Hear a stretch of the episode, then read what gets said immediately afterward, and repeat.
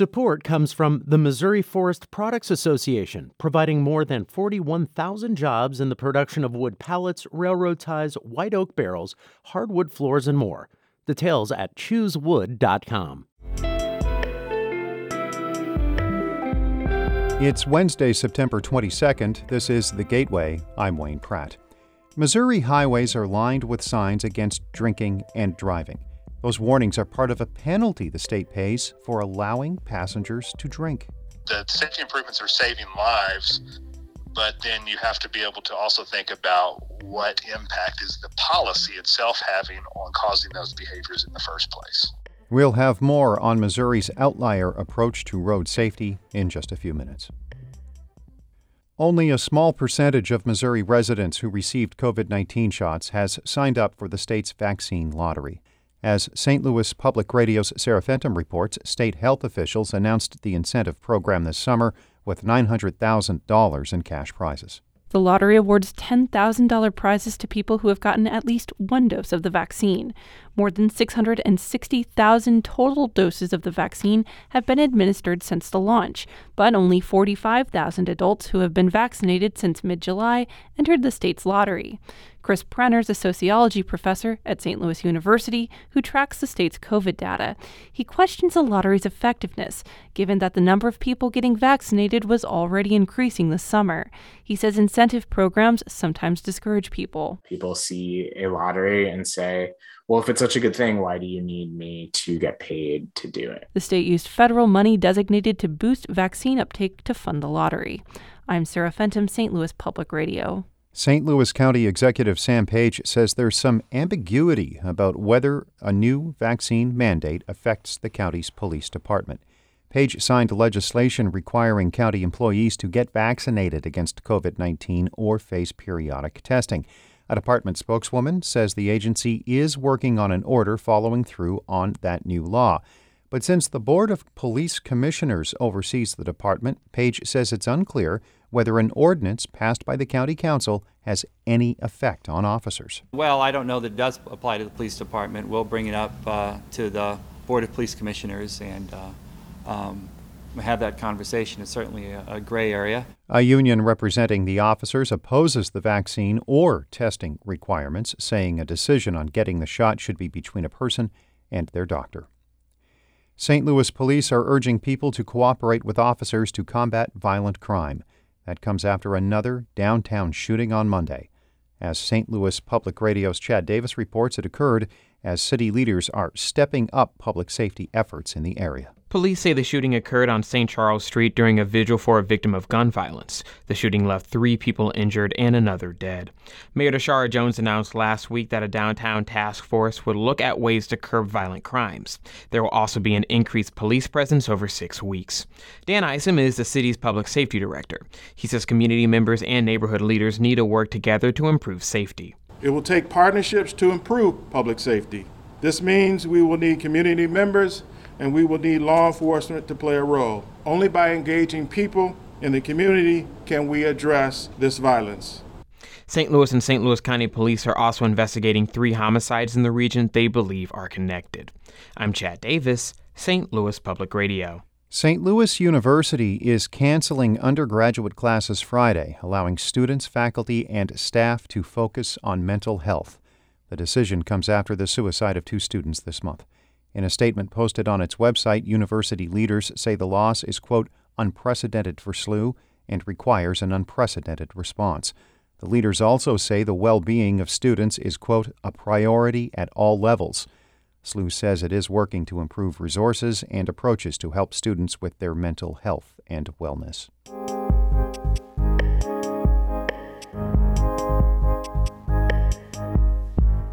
Missouri is an outlier among states when it comes to allowing open alcohol containers in vehicles. Alex Smith reports the unusual policy has come at a cost that's far beyond roadway risks. When you drive along I 70, the giant strip of interstate that splits Missouri into north and south, you pass a host of safety measures rumble strips, barrier cables, and drunken driving warnings seemingly every few miles. With all these signs, it looks like Missouri has made a big commitment to safety, but it's not quite what it appears. Most of these measures are actually a penalty for Missouri allowing open containers on its roads. Missouri Department of Transportation safety engineer John Nelson acknowledges the state's policies create a catch 22. The safety improvements are saving lives, but then you have to be able to also think about what impact is the policy itself having on causing those behaviors in the first place. In the late 90s, the federal government approved the Transportation Equity Act for the 21st century, a law that includes prohibitions on open alcohol containers in moving vehicles. Missouri and other states that haven't followed those federal standards are required to divert a percentage of their roadway construction funds to safety programs. In Missouri, that's added up to $370 million since 2001. Data suggests that extra spending might be making Missouri roads safer, more so than the rest of the country. Between 2001 and 2019, traffic fatalities nationally have decreased by 14%. But during the same time, traffic fatalities in Missouri decreased by nearly 20%, according to data from the National Highway Traffic Safety Administration. John Nelson says that Missouri's open container policy is actually money well spent. It's a, it's an interesting dilemma because it does take money away from um, what I'll call our, our everyday road and bridge projects, you know, replacing pavements, replacing bridges, um, but it does still get spent on the roadway um, through those safety improvements. But advocates say Missouri roads could be even safer if the state took a tougher stance on alcohol in cars. Safety researchers found that enforcement of open container restrictions reduced drunk driving by 17%. Tom Greenfield of the Public Health Institute says restricting open containers can prevent a number of problems. The whole idea behind no open containers is to actually reduce distraction, drinking, and very difficult to determine if it's the if it's the driver or the passenger. I would think. It's not just open container policies either. The Missouri State Highway Patrol has not conducted sobriety checkpoints since 2017 after they were defunded by state lawmakers.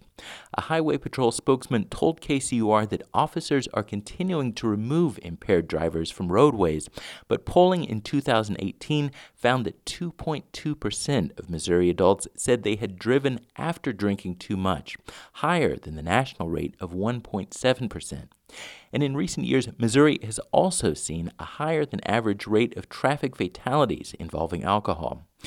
According to Mothers Against Drunk Driving Regional Executive Director Allison Summers, the state could make roads safer by restricting open containers and bringing back sobriety checkpoints. Right now, Missouri is behind in our impaired driving prevention as far as what our officers are able to do out on the roads. Despite decades of positive trends, safety advocates worry that our roadways may once again be getting more dangerous.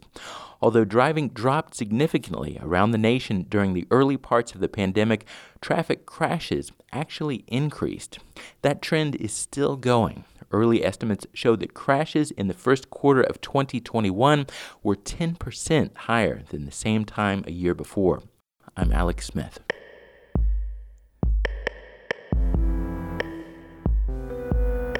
Alex is a reporter at member station KCUR in Kansas City. Shula Neuman is the executive editor of St. Louis Public Radio, a listener supported service of the University of Missouri St. Louis. Music by Ryan McNeely of Adult Fur. I'm Wayne Pratt. This has been The Gateway.